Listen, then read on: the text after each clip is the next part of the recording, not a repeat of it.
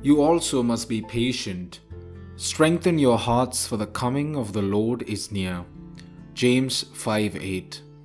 There was once a countryman who possessed the most wonderful goose you can imagine, for every day when he visited the nest, the goose laid a beautiful, glittering golden egg. The countryman took the eggs to the market and soon began to get rich. But it was not long before he grew impatient with the goose because she gave him only a single golden egg a day. He was not getting rich fast enough. Then one day, after he had finished counting his money, the idea came to him that he could get all the golden eggs at once by killing the goose and cutting it open.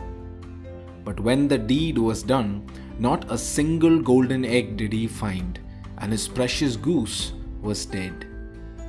So many times in our life, we find ourselves in unpleasant and uncomfortable situations.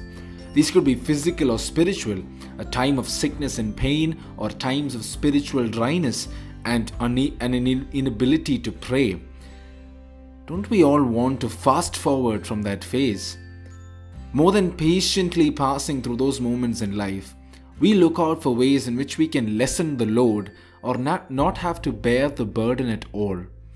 We are called to overcome these uncomfortable situations in our life with patience and perseverance.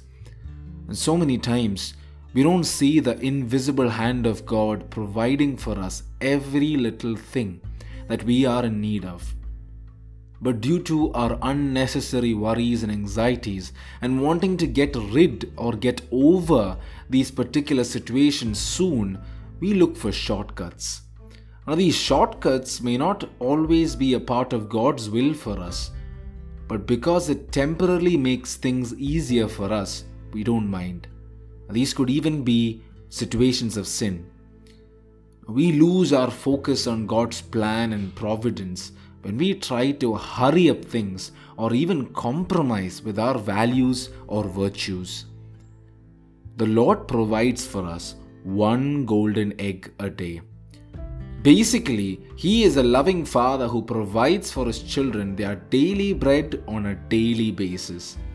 This egg or the bread, as we refer to it, is nothing but whatever it is, both physical and spiritual, and all the graces that we need for today, that which the Lord provides us. You see, we need not be concerned about tomorrow because the same God who provided for us today will provide for us tomorrow.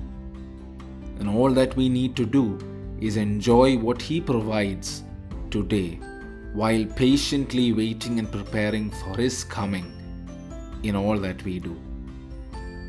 Let us pray. Heavenly Father, Grant us the grace to wait for you patiently, especially during those difficult times when we fail to see your mighty hand at work. Let us realize that we don't need to hurry you up because your will is perfect, and so is your timing. In Jesus' name, we make this prayer. Amen. Jesus, Mary, Joseph, keep us safe this day and bless us. This is the Catholic Baby at the One Verse Project. God bless you.